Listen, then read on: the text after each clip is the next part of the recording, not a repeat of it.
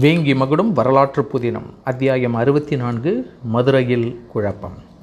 விமலாதித்தனும் தச்சனும் பேசிக் கொண்டிருந்த போது இடைமறித்த கப்பல் தலைமை மாலுமி ஐயா மற்றொரு முக்கிய பிரச்சனை உள்ளது. அது படகின் வேகம் மிகவும் படகை வேகமாக செலுத்தினால்தான் மோதல் பலமானதாக ஆகி கப்பலை சேதப்படுத்த முடியும். அது எப்படி சாத்தியமாகலாம் என்பதை யோசிக்க வேண்டும் என்றான். விமலாதித்தன் சரியான கேள்வியை கேட்டீர்கள். இந்த அம்சத்தை நான் ஏற்கனவே யோசித்தேன். அதன்படி படகை நாம் வேகமாக செலுத்த தேவையில்லை. நான் வகுத்திருக்கும் திட்டப்படி செயல்படுத்தினால் நமது எதிரியே படகுகளை அவன் கப்பலில் வேகமாக மோத வைத்து கொள்வான் என்றான். அது எப்படி? என்றான் நாராயணன். கூர்மையான மரங்கள் பொருத்தப்பட்ட நான்கு படகுகள் நடுவிலும் இருபுறங்களில் அதே அளவு சாதாரண படகுகளுடனும் எதிரியின் கப்பலை நெருங்க வேண்டும். படகோட்டும் வீரர்கள் நன்றாக துடுப்பு போட்டு எல்லா படகுகளின் வேகத்தையும் கூட்டியவாறு கப்பலை நெருங்க வேண்டும். அச்சமயம் எதிரிகள் சும்மா இருக்க மாட்டார்கள். நமது படகுகளின் மீது வேல்களையும் ஈட்டிகளையும் வீசுவார்கள். அவர்களின் ஈட்டிகளும் வேல்களும் நம்மை தாக்க வரும் தூரம் வரை சென்றவுடன் உடனடியாக நடுவில் வரும் மர ஈட்டிகள் பொருத்தப்பட்ட நம் படகுகளை நாமே தீயிட வேண்டும். அதுவும் பாய்மர உச்சியில். சிறிதளவு தீ எழுப்பி விட்டு படகுகளின் பணியாளர்களும் வீரர்களும் மற்ற படகுகளில் ஏறிக்கொள்ள வேண்டும். அனைவரும் மற்ற படகுகளில் ஏறிக்கொண்டவுடன் திரும்பி புறப்பட்ட இடத்திற்கே படகை செலுத்தலாம். தீ வைக்கப்பட்ட படகு மெல்ல அவர்களின் கப்பலை நோக்கி செல்லத் தொடங்கும். கப்பலில் இருப்பவர்கள் தீயிடப்பட்ட சில படகுகள் தம் கப்பலை நோக்கி வருவதை காண்பார்கள். படகுகளில் ஒருவரும் இருக்க மாட்டார்கள். ஆதலால் தீ கொழுந்து விட்டு எரியும் படகுகள் கப்பலுக்கருகில் வருவதை அறிந்து தீயை அணைக்க முயல்வார்கள். தண்ணீர் ஊற்றி தீயை அணைப்பதற்கு வசதியாக படகுகளை சங்கிலியால் வேகமாக இழுக்க முயல்வார்கள். அப்படி இழுபடும் போது கழுமரம் போன்ற கூர்மையான மரங்கள் கப்பலை துளைக்கும். அப்படி சங்கிலியால் இழுத்தால் அவர்களது கப்பல் துளையிடப்படும். சங்கிலியை உபயோகப்படுத்தாவிட்டாலும் காற்றின் வேகத்தினாலும் கனமான அடிமரத்தின் விசையினாலும் நிச்சயமாக கப்பலுக்கு சேதாரம் ஏற்படும். அதே சமயத்தில் கப்பலில் உள்ள போர் வீரர்களின் கவனத்தை திசை திருப்பும் வகையில் நமது பெரிய கப்பல்கள் சிலவற்றை அவர்களின் கப்பலுக்கருகே சென்று போர் புரிய வேண்டும். சில நாழிகைகள் நேரம் நாம் போர் தொடுக்கும் போது எதிரியின் கப்பல் முழுகத் தொடங்கும். வெற்றியும் நம் பக்கம் திரும்பும். தேவைப்பட்டால் நமது கப்பலில் கூட படையில் பொருத்தப்படுவது போல பொருத்தி நமது கப்பலை கூட அவர்களின் கப்பலின் மீது மோதவிடலாம். ஆனால் அதற்கு சக்கரவர்த்தியின் அனுமதி தேவைப்படும் என்று கூறினான். நாராயணன் எழுந்து விமலாதித்தர் கூறியது போல நிகழ்வுகள் நடப்பதற்கு வாய்ப்பு இருக்கிறது. நடக்காமலும் போகலாம். ஆனால் இந்த யோசனை தவிர வேறு வழி ஒன்றும் நமக்கு புலப்படாததால் விமலாதித்தரின் யோசனையை செயல்படுத்தலாம் என்றான்.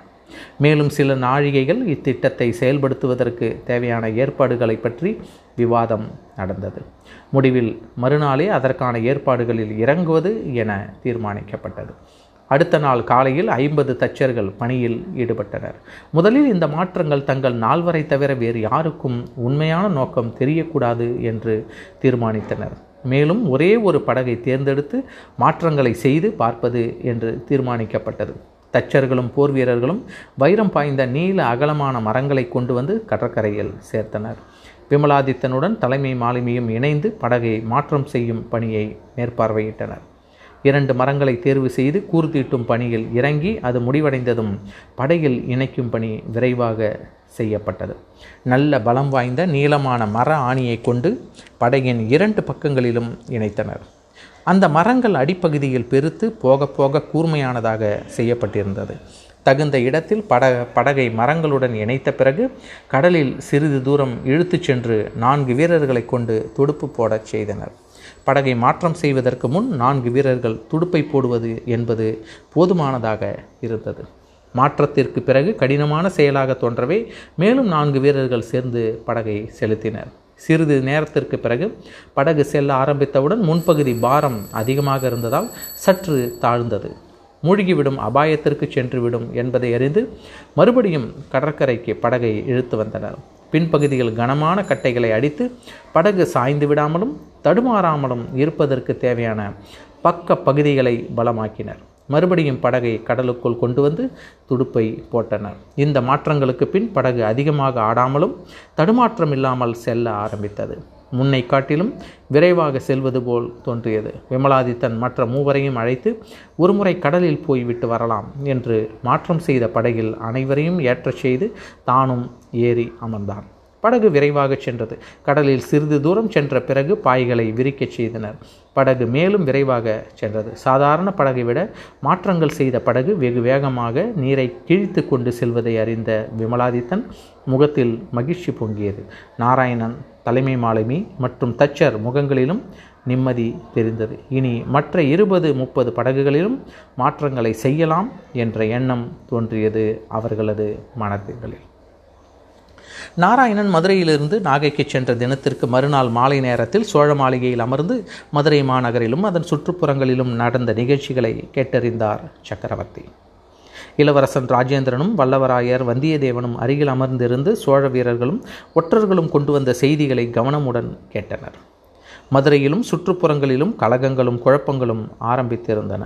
ஊர் தலைவர்கள் தாக்குதலுக்கு உள்ளாயினர். சிலர் கொல்லப்பட்டனர். விளைநிலங்கள் எந்தவித காரணங்களும் இல்லாமல் தீக்கிரையாயின. தானியங்கள் வைக்கும் கிடங்குகள் சூறையாடப்பட்டன. ஏரிகள் உடைக்கப்பட்டு கிராமங்களில் தண்ணீர் வெள்ளம் புகுந்தது. சாலையோரம் மரம் இருந்த மரங்கள் வெட்டப்பட்டு சாலைகளில் போக்குவரத்தை தடை செய்தன. கிராமங்களில் ஆடு மாடுகள் களவாடப்பட்டு மக்கள் தங்களுக்குள் சண்டையிட துவங்கினர். இந்த குழப்பங்களை எல்லாம் சோழ வீரர்களின் உடைகளைப் போல் அணிந்தவர்களின் செயல்கள். மக்கள் மனதில் சோழ வீரர்களின் மேல் அவநம்பிக்கையும் வெறுப்பும் வளரச் செய்தனர். முந்தைய தினம் வந்து சேர்ந்த ராஜேந்திரனுக்கு இந்த செய்திகள் கடும் கோபத்தை வரவழைத்தன. சக்கரவர்த்தியிடம் தந்தையே இச்செயல்களை எல்லாம் செய்வது அமரபுஜங்கனின் ஆட்கள்தான். அமரபுஜங்கன் நேரடியாக நம்மிடம் மோதாமல் மறைமுகமாக போர் தொடுத்திருக்கிறான். அவன் இருக்கும் இடத்தை பற்றிய தகவல் தெரிய வந்ததா? என்றான் ராஜேந்திரன்.